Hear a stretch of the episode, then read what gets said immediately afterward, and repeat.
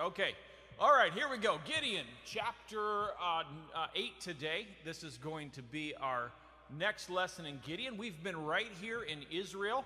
You see that little dot? The history of the world turns around that one little dot. It's pretty fascinating. If you read world history over and over again, it comes back to Israel where God started everything. So last week we went through the Battle of Gideon, where we had the 300 that battled the 135,000 men. That took place right up here in the edge of Mount Moreh, um, in the valley that was right there. And if you'll recall, Gideon went up there at night. They got around about 100 feet apart, these 300 guys. They had a, a clay pitcher in one hand, they had a, a, a, light, a torch that was in that thing, and they had a trumpet. They blew their shofar they, they sh- shouted to the, of the sword of the Lord and of Gideon, and they attacked. This is uh, something of the shofar. I was reminded that I keep saying that, and nobody may have seen those before. This is what that looks like. It's a, it's a goat horn. And uh, you just polish up the one end. Turn the reverb down, sir. And you, you polish up the one end and blow in that thing, and it makes a big uh noise. And the most important thing when you blow in these is don't inhale because it is an old goat horn and it smells like old dead goat. And blah, blah. I, I tried that. Here's one of the shofars blowing. This is what they would have done outside the camp and made that great big old racket. And, uh, and then the people started killing each other. Now, what we, what, where we got last week was down to the ford. So I, I'm struggling with the timeline here a little bit. I think this all took place in one night, but it almost seems impossible, like it would be a miracle. Of course, 300 guys killed 135,000, so maybe it was just God. But I'm going to run through the timeline as we go and, and show you the way that this might have happened. So here we, we know that the fight was right after the middle watch of the night, which would have been at starting at 10 o'clock.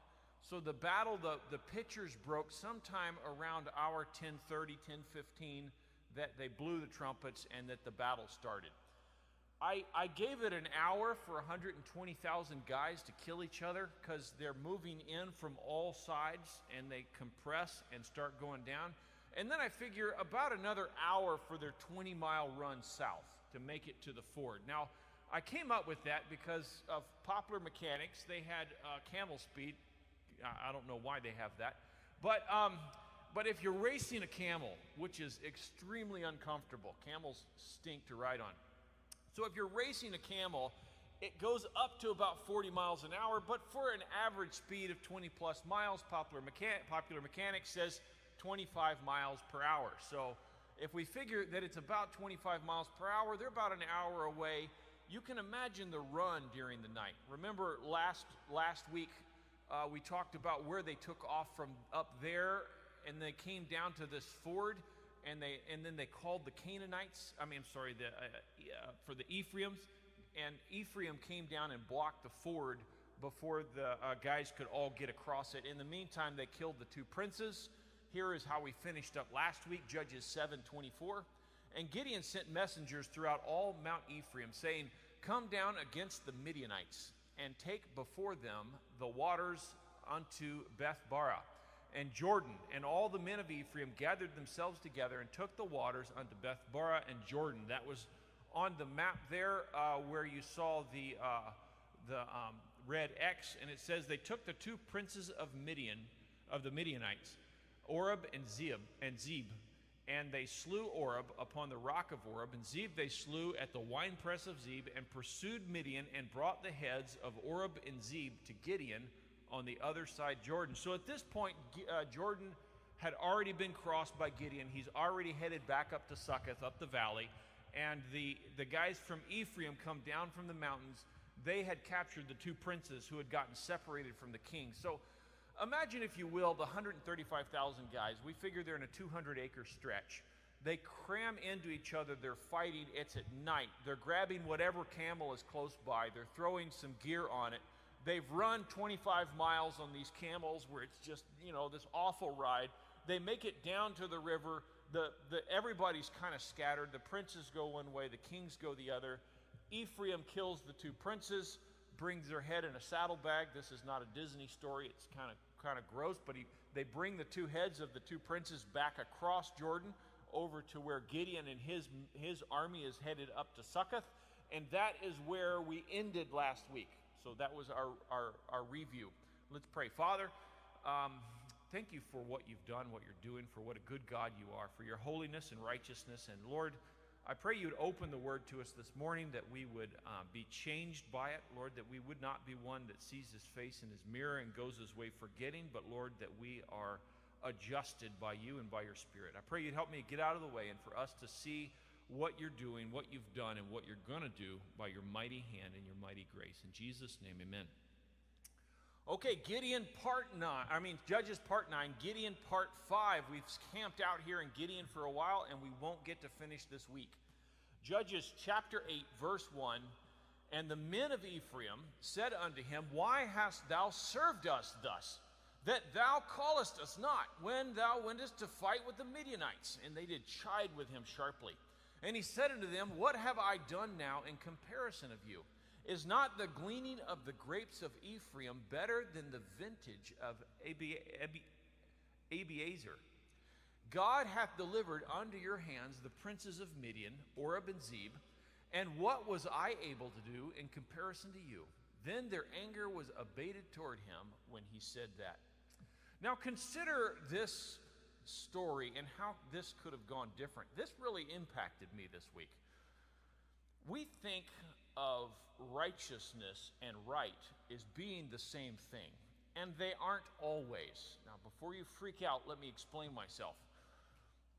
The, the, the, the guys from Ephraim come down the mountain and they meet uh, Gideon, and Gideon is, is headed back up. He's run all night, and uh, and his, his camel's sweaty. His men are sore. They've got saddle sores. They're, they're chasing, and these guys catch up with them, and they've got the two heads. And what, what does Ephraim say? They say, How dare you? How dare you go to battle without letting us know? And you know, this is Ephraim. They did this again in chapter 12, if you remember. And 43,000 of them end up getting killed because they do this again. But they come down and they go, How dare you do this without calling me first? Now, if if I'm answering this, right, and I'm Gideon, and I go, Goober, I put a call out. The Midianites knew that God had called me when I went into their camp. They knew it. How did you not know it? I would say, hey, Goober, you know, what is your issue here? What is your problem? I have been doing this all night long. You know why you got the two princes? Because I got the 135,000 other guys out of the way. You know what? And you know what? Gideon wouldn't have been wrong, right? He, he would have been correct in that. How about, how about he goes a religious route? And He goes, Brothers, I, I realize this, but every once in a while, God picks a particular man. And, and who can say why? You know, it's a man that's debonair and, and uh, you know, amazing. And, and go this route and, and point to, to himself and say, Look, God chose me. I'm the one that God picked and said, You're the guy and, and don't talk to talk, uh, me about it. Tell God you're not appreciative of this. You know, if Ephraim would have been worthy, God would have picked Ephraim, right? I mean, he could have said that. He could have done that and been right. You understand? He could have been correct. He could have been used all truth and cut them to the bone and said, You were not worthy, and I was. He could have said that you weren't there when you should have been, and I was. He could have said that I was, I was out there trusting God when you were in your beds tonight. And he'd have been right. But Gideon chose to go a different route. He chose to say, Oh, brothers, you know, what have I got next to you?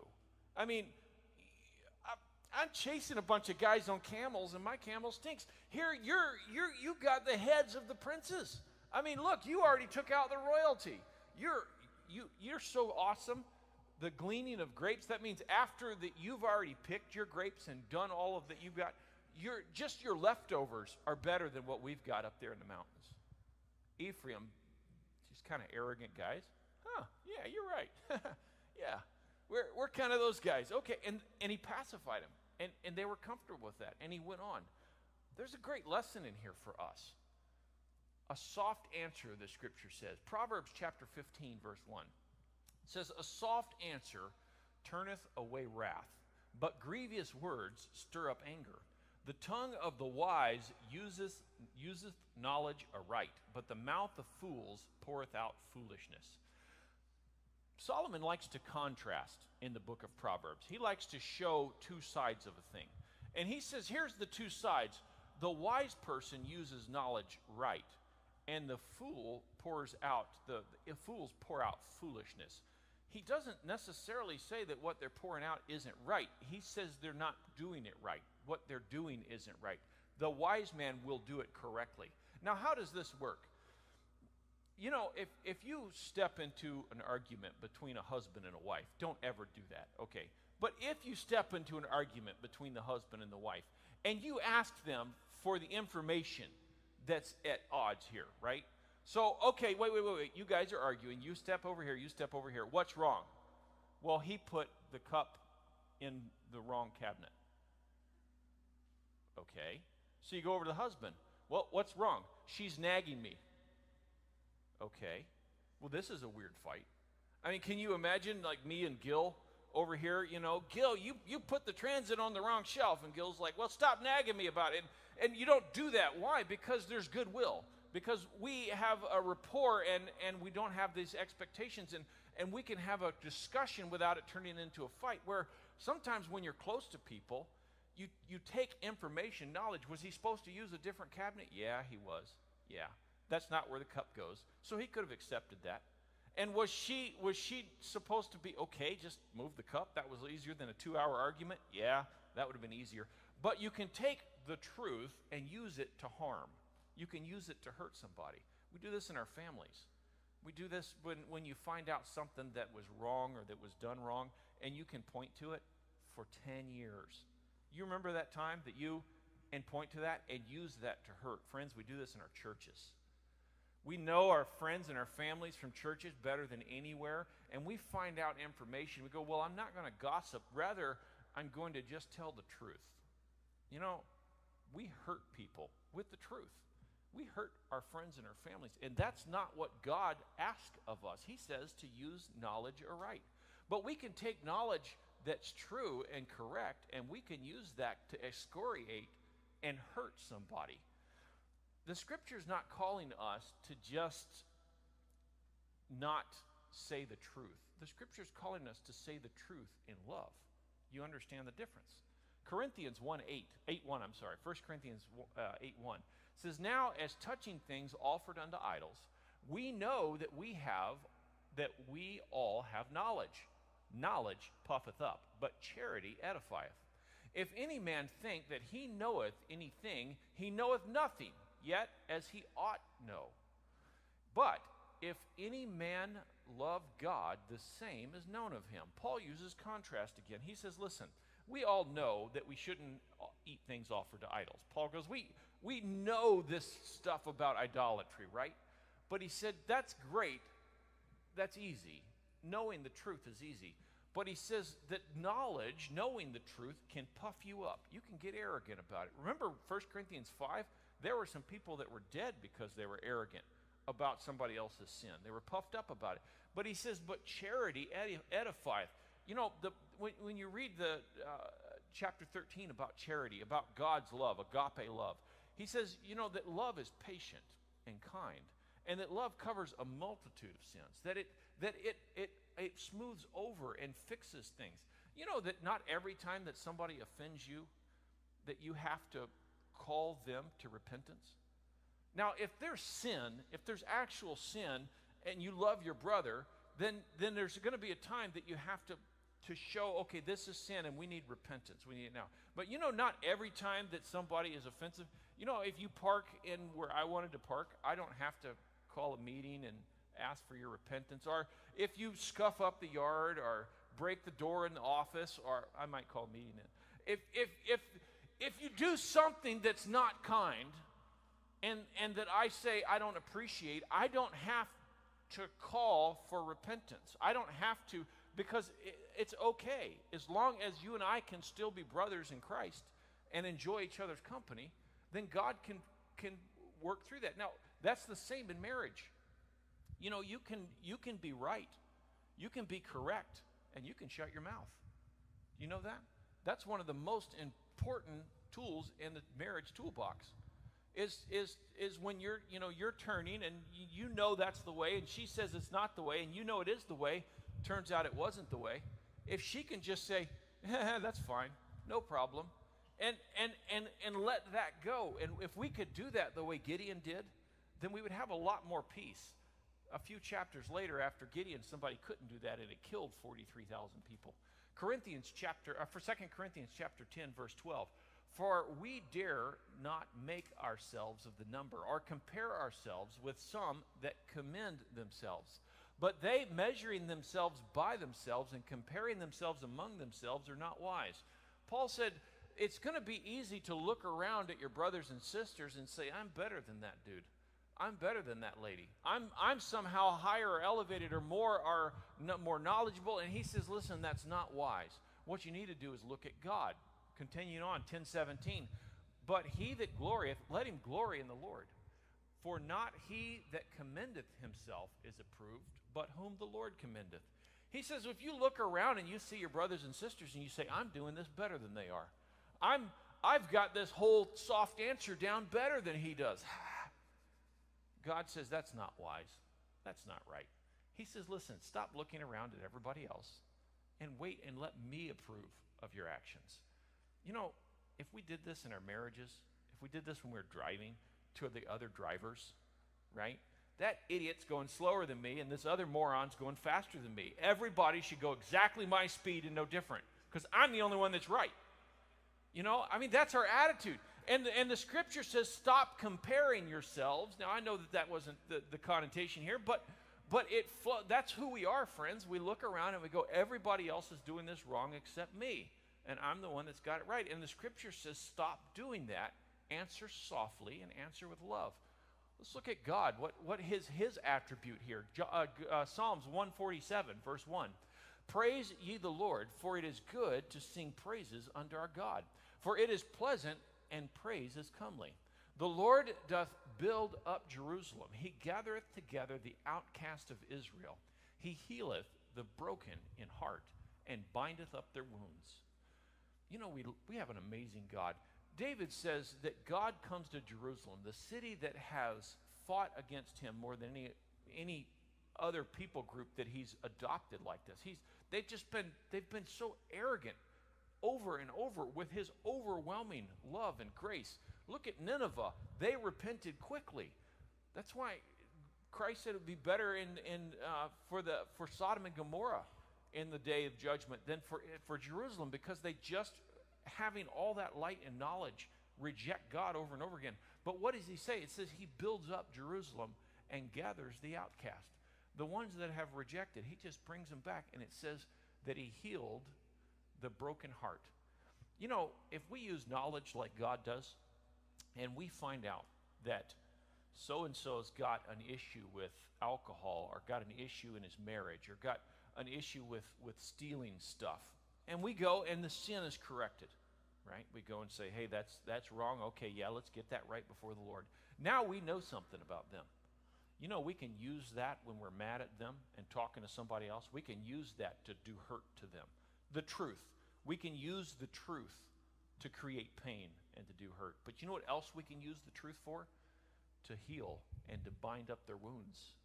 If we know what's going on in their life, we can cover for them.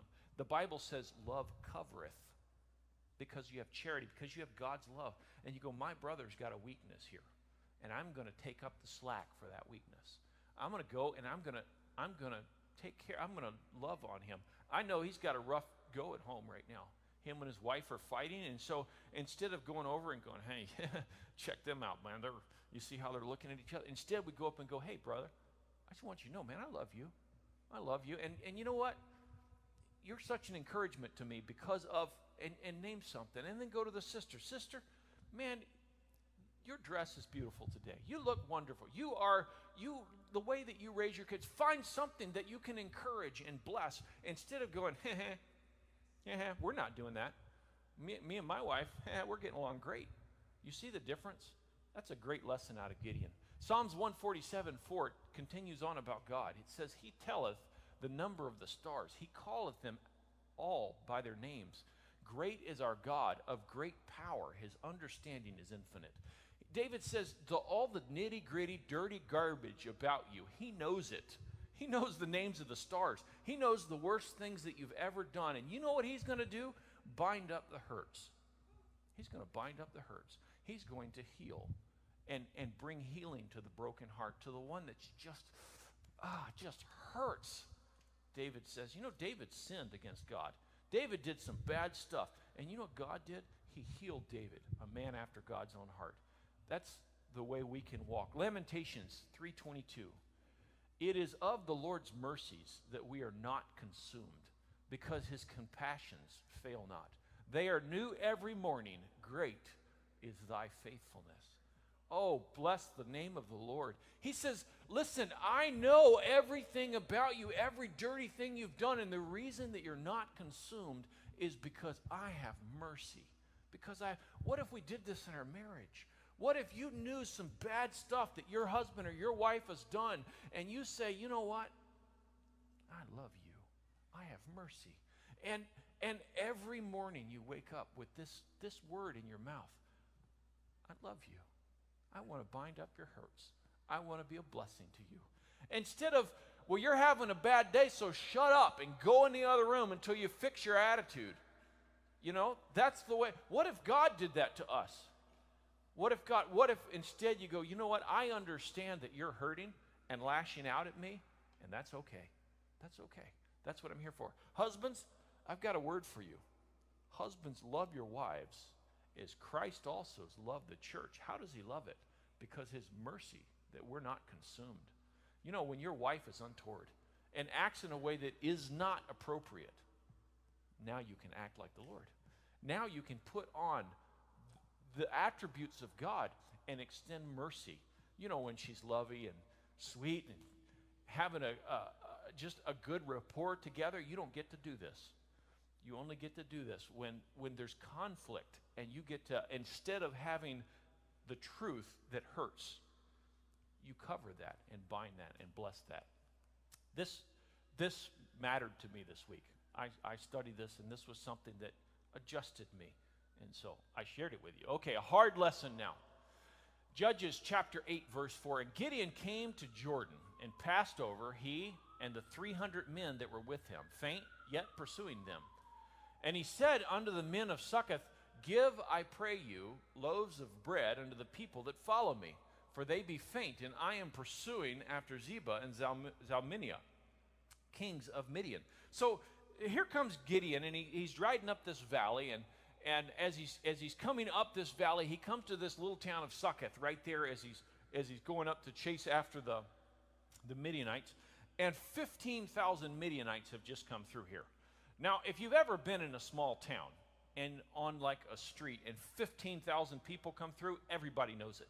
Okay, it's not it's not like you're in Chicago. It, this is a little town on the on a riverbank on the bottom of a valley and when 15,000 guys come through on their camels and stuff is knocking around and they're screaming and they're like, "Keep up, keep up, Gideon's coming," you know, and and they, then they pass through. So these guys from Succoth knew that Midian had come through, but they don't know that they're almost dead, that there's, there's just 15,000 of the 135,000 left.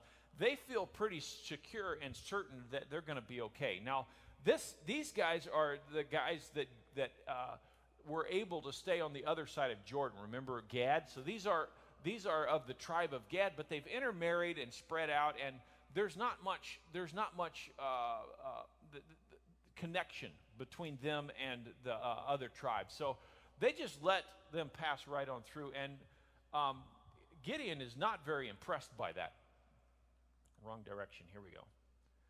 So here is our timeline. So if we figure that the, the battle took a, you know, an hour and then the ride south took an hour, they crossed the river at about 12:30, and then about one o'clock they're four miles northeast. That would be in Succoth. So here they, they arrive outside the gates of this town between maybe 1 and 2 in the morning on their camels. Gideon's exhausted. They probably didn't eat dinner. They've been riding all night. They've been fighting and chasing these guys. He stops outside the town. Hey, throw us some bread. We're, we're in the middle of this. You're our brothers. No, we're not going to do that. And here is his answer He says in 8 6, chapter 8, verse 6, and the princes of Succoth said, Are the hands of Zebah and Zal, Zalmunna, thank you, now in thy hand that we should give bread unto thine army? And Gideon said, Therefore, when the Lord hath delivered Zebah and Zalmunna unto thine hand, I will tear your flesh with thorns of the wilderness and with briars. So he says to the princes of, of Succoth, they're up in the city and he's passing, he doesn't have time to mess with it.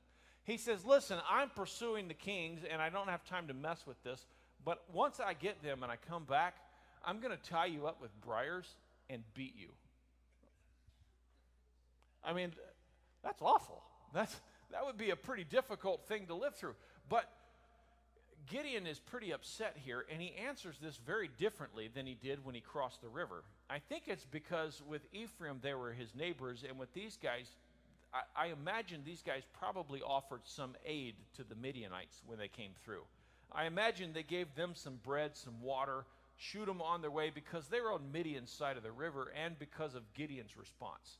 And he's going to come back and do it. 8 8. And when he went thence to Peniel, he asked, uh, he spake unto, all these words work fine when I'm reading them quiet in my office. I don't know, they, it didn't translate. And spake unto them likewise, and the men of, of Penuel answered and said, as the men of Succoth had answered him. And he spake also unto the men of Penuel, saying, When I come again in peace, I will break down this tower. So he comes back, uh, passes Succoth, and he rides another uh, three or four miles distance and he gets to this other town going up the valley, and he says to them, then they're in a tower, give us some bread. And they said, What? Have you already won? No. We have neighbors, they're Midianites, and they're liable to kill us.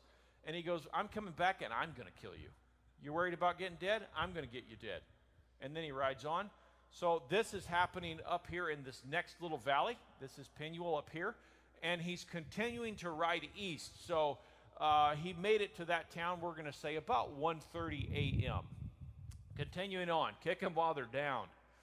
Uh, Judges chapter 8, verse 10. Now Zebah and Zalminia, Zalmana, were in Karkor, and their host with them, about 15,000 men, all that were left of the host of the children of the east. For there fell an 120,000 men that drew swords. So here, these, these two princes, they're riding with their 15,000 guys, their camels, and they make it to this little uh, area where they would camp out. And this is about 12 miles southeast of where he had last asked for bread. So they get there around 2:30 in the morning, and this is right down in this area where they camp out. The name of that is just flat and soft place. So they had ridden up to the high desert. They're up there somewhere above uh, Rock City, Petra, and and they've camped out and they're exhausted. Now imagine these guys, if if you would these soldiers, they get down to this place and they are exhausted. They started this night, they went to bed, whatever, six hours ago. And when they went to bed, there were an army of 135,000. They had just had this victory over in Tabor before they got to this place where they fought Gideon. And, and they were going to destroy the land and whatever. They should be sound asleep right now, 35 miles away, with all their army around them. And here they are, they don't have their tents, they don't have their stuff, they're, they don't have the, the normal retinue that they travel with. They don't know where their sons are. The, the princes are gone. They're separated. They're looking who made it, who didn't make it, how many men are here. There's only 15. Where are the others? Because they've been running for their lives, right, for the last few hours. So they're, they're like, and, and they can't figure out who's where and what's happening. But they do know that they've left Gideon behind at this point. They do know that he is not right across the range from them with his guys setting up, ready to come in and battle them again, which is exactly where Gideon was. It says in Judges chapter 8, verse 11 And Gideon went up by the way of them that dwelt in the tents on the east of Nobah and uh, and smote the hosts, for the host was secure. And when Zebah and Zalmunna fled, he, Zalmunna fled. He pursued after them and took the two kings of Midian, Zebah and Zalmunna, and discomforted all the host. So he says Gideon goes up by their tents, and because they're secure, because they sit down, they sit quiet, Gideon spreads his guys out. There's probably quite a few guys at this point. They're spread out, they're ready to fight. As, as the kings set, settle down, he comes in and attacks and, and kills all 15,000. Now, as this happened, the two kings flee. I imagine they flee back the way they came because he's quickly back in Succoth. So as they flee back the way he came, some of his guys are killing all of the, the Midianites that are there, and Gideon is chasing them back to uh, where Succoth was. So I figure between 2:30 and 3:30 a.m. is mop up. Now consider how much death has happened between now and then. Next week we're going to talk about the amount of gold that they got just from the earrings that were hanging off of these Canaanites. It was insane how many people they actually killed. And so here about 3:30 in the morning, Gideon's got these two kings by the scruff of the neck. He's got their camels. He's finished the battle and he's riding back to Succoth. About 15 miles to get back to the town where he told him he's going to tie him up with briars, and he gets there just before daylight, about 5:30 a.m. in the morning. The 77 of Succoth. Okay. So Judges chapter 8 verse 13, and Gideon the son of Joash returned from battle before the sun was up. And he caught a young man of the men of Succoth and inquired of him, and he described unto him the princes of Succoth and the elders thereof, even threescore and seventeen men. So he catches this young guy that's outside the city. It's daylight. The guy's going out to work the fields or whatever. He catches the young guy. And I imagine Gideon's pretty intimidating at this point. He's got an army behind him that just finished wiping out somebody that's 10,000 to 1 or something. He just, he, he, so he's, he's coming up and he's big. I guess they said he looks like a king. He's bloody, he's gory, he's sweaty, he's been riding all night, and he's got that wild look in his eye, you know, that, that kind of John Wayne look. And he's, and he's looking at this kid, and the kid gives it up. He, here's who they are, here's where they live, here's what they look like, and just let me go. And so Gideon goes and catches the, the guys from Succoth. Judges chapter 8, verse 15. And he came unto the men of Succoth and said, Behold, Zebah and Zalmunna, whom thou did upbraid me, saying, Are the hands of Zebah and Zalmunna now in thy hand? I think Gideon's like this, yeah, yeah, yeah.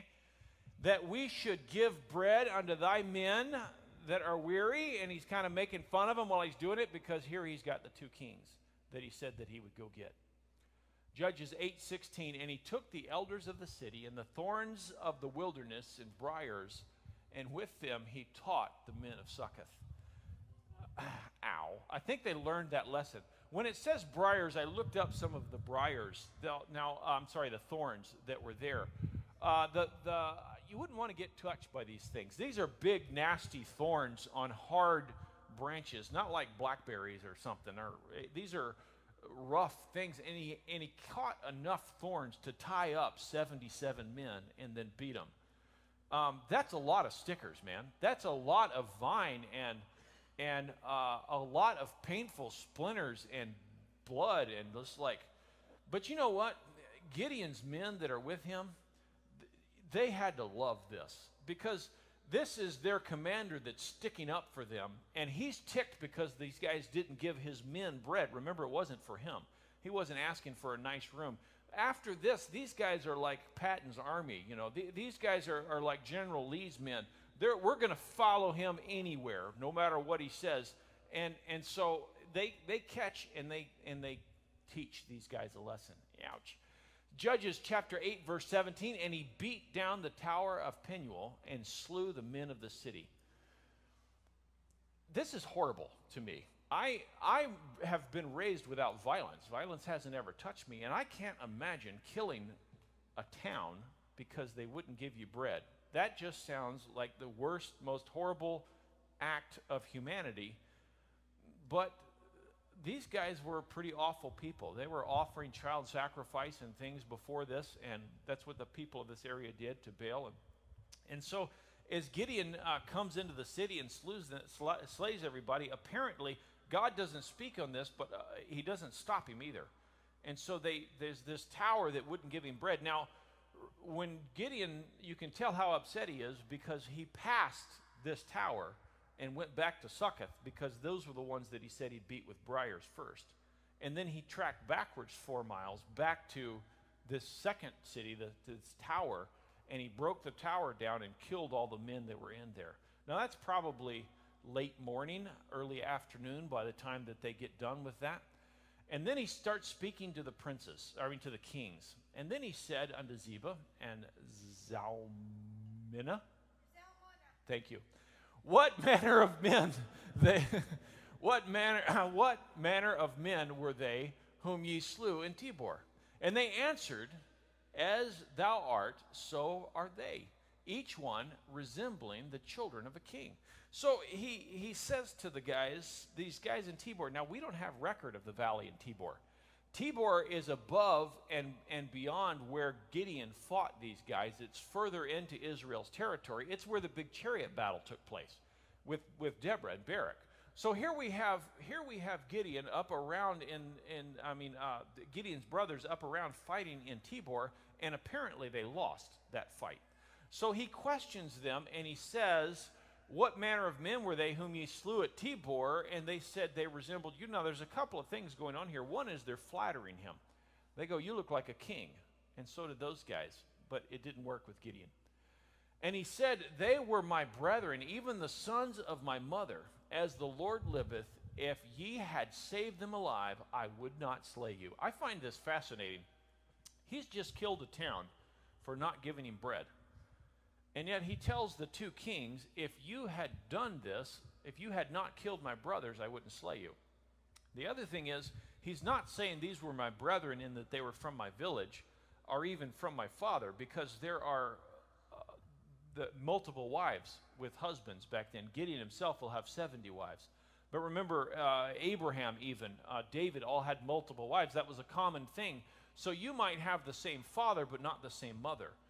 But he's saying, no, these are not just close relatives. They're actually my siblings. They're actually the son of my mother and father. So they're, they're full blood brother and sister. And so he's saying, no, they were my, they were close and uh, if you'd save them alive, I wouldn't slay you. But he said unto Jethro, his firstborn, Up and slay them. But the youth drew not his sword, for he feared because he was yet a youth. So here he, Gideon turns to his son and he says, I want you to get up and kill the princes. Again, I cannot imagine doing this. I can't imagine pointing at my son Jacob and saying, Jacob, grab a machete and hack these two guys to death. I would, I would, you know, never, ever in a thousand years. This is a bloody time with bloody men. And I think it's interesting that God made us in his image, and his image protects life. And this young man is justly horrified at an act of violence. He has to be taught over a period of time, over the culture and the, the area that's around him, to embrace this kind of horror and violence. David wasn't allowed to build the temple because he was a bloody man, because of the violence that was in him that he did that was that was unspeakable it was awful god needed warriors at the time and david was an awesome warrior and directed by god but it warps you to be involved with that kind of violence it warps your sense of what's right and what's wrong and not just that it warps the society the young man that was had not learned to do this was freaked out. He wouldn't do it. And they saw it as weakness. I don't. You know, um, abortion is more murder. When you take a life and you end that life, that's murder. And it should be horrifying. If you're in the room and somebody kills a baby, you, you, you should freak out. You should claw their eyes out. You, you should cry and weep. You should be devastated to see death callously placed on an innocent infant. And our culture is such that we accept it. Our culture is such that it doesn't have the ring of horror that it should have. It doesn't affect us the way that it should. The number one killer in the world isn't cancer, it's not malaria, it sure ain't COVID the number one killer in the world is abortion. It kills more innocent lives than anything that's ever been because every one of those lives are innocent. Our culture says it's okay. Don't follow our culture. Don't accept it. Don't, don't think that it's because it's legal that it's acceptable. I'm not at all suggesting violence against the murderers. God has raised up men that will bring justice to those. That should be our society. And if it's not our society, it will be God. God said it's better for you when you're a young teenager before you become a doctor. Grab a millstone, tie it around your neck real good, jump off a bridge. That's better for you because if you offend these little ones, I'm coming for you.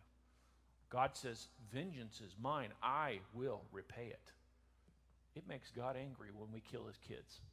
It makes God upset when we do that. And our nature, our very being recognizes that and finds horror in violence. But we accept it. Friends, don't accept it. Our culture is wrong. Okay? Our culture is wrong. We should not be okay with abortion. It should be horrifying. When we see that picture online, it should take our breath away. I cannot believe that we sanction the death of 60 million babies in our country. So it should, it, it should be awful, and it was to this youth. Judges 8:21. Then Zebah and Zalmunna said, Rise thou and fall upon us. For as the man is, so is his strength. And Gideon rose and slew Zebah and Zalmunna and took away the ornaments that were on their camels' necks. So Gideon is, is says to his son, Kill him. His son is just, ugh. So dad jumps up, grabs his sword, and kills these guys. Now, don't get me wrong, we need violent men. We need men that stand between us and the wolves. We need that. I am so appreciative of our soldiers and our cops and the ones that stand between me and violence. But I'm so thankful it's not me. Gideon was that man. He stood before the Lord in righteousness and slew evil and stopped evil from continuing on. And in doing so, he stopped the sin that Israel continued to commit because they followed Gideon from here. And then he took their ornaments that were on their camels' necks. That word ornament is crescent. It's crescent jewelry, if you look up in, in the Hebrew. And what that was is a, a collar that hung under the camel's neck, and it might be the beginning of Islam. Islam didn't come around until about 600 AD, but, but uh, the worship of Allah well predated that. So these guys may have had Allah being the moon god, may have been worshiping him uh, as one. So this is the first incident we have of a uh, not a Muslim, but somebody that had Allah as one of their gods. Okay, I don't have time to get into the Gideon sin and the outcome of that, but uh, that that concludes the battle for Gideon. I uh, know we're going kind of slow through this. I could have zoomed through this. I almost did today, hit high points and go through, but I just want to uh, I want to go pretty careful through Gideon. I think that it teaches us a lot, and honestly, it, I learned a lot from it uh, this week. It it um, it adjusted and changed me. Okay, let's pray. Father, thank you for your grace. Thank you that you have mercy on us, knowing our worst deeds. Thank you that you're the God that binds up the wounds. That you're the God that finds the um, the horror in our lives and makes it a little bit less horrible. Thank you that you are the God that stands between us and the violence of sin and death and iniquity. And thank you that you are so loving and gentle to us. Father, I pray that you would help us to be changed, Lord, to have soft answers, to love one another, to be filled with uh, agape, Father, to be filled with charity. Lord, I pray that you would bless our day. And uh, Lord, that you would help us to uh, follow you and serve you better. In Jesus' precious name, amen.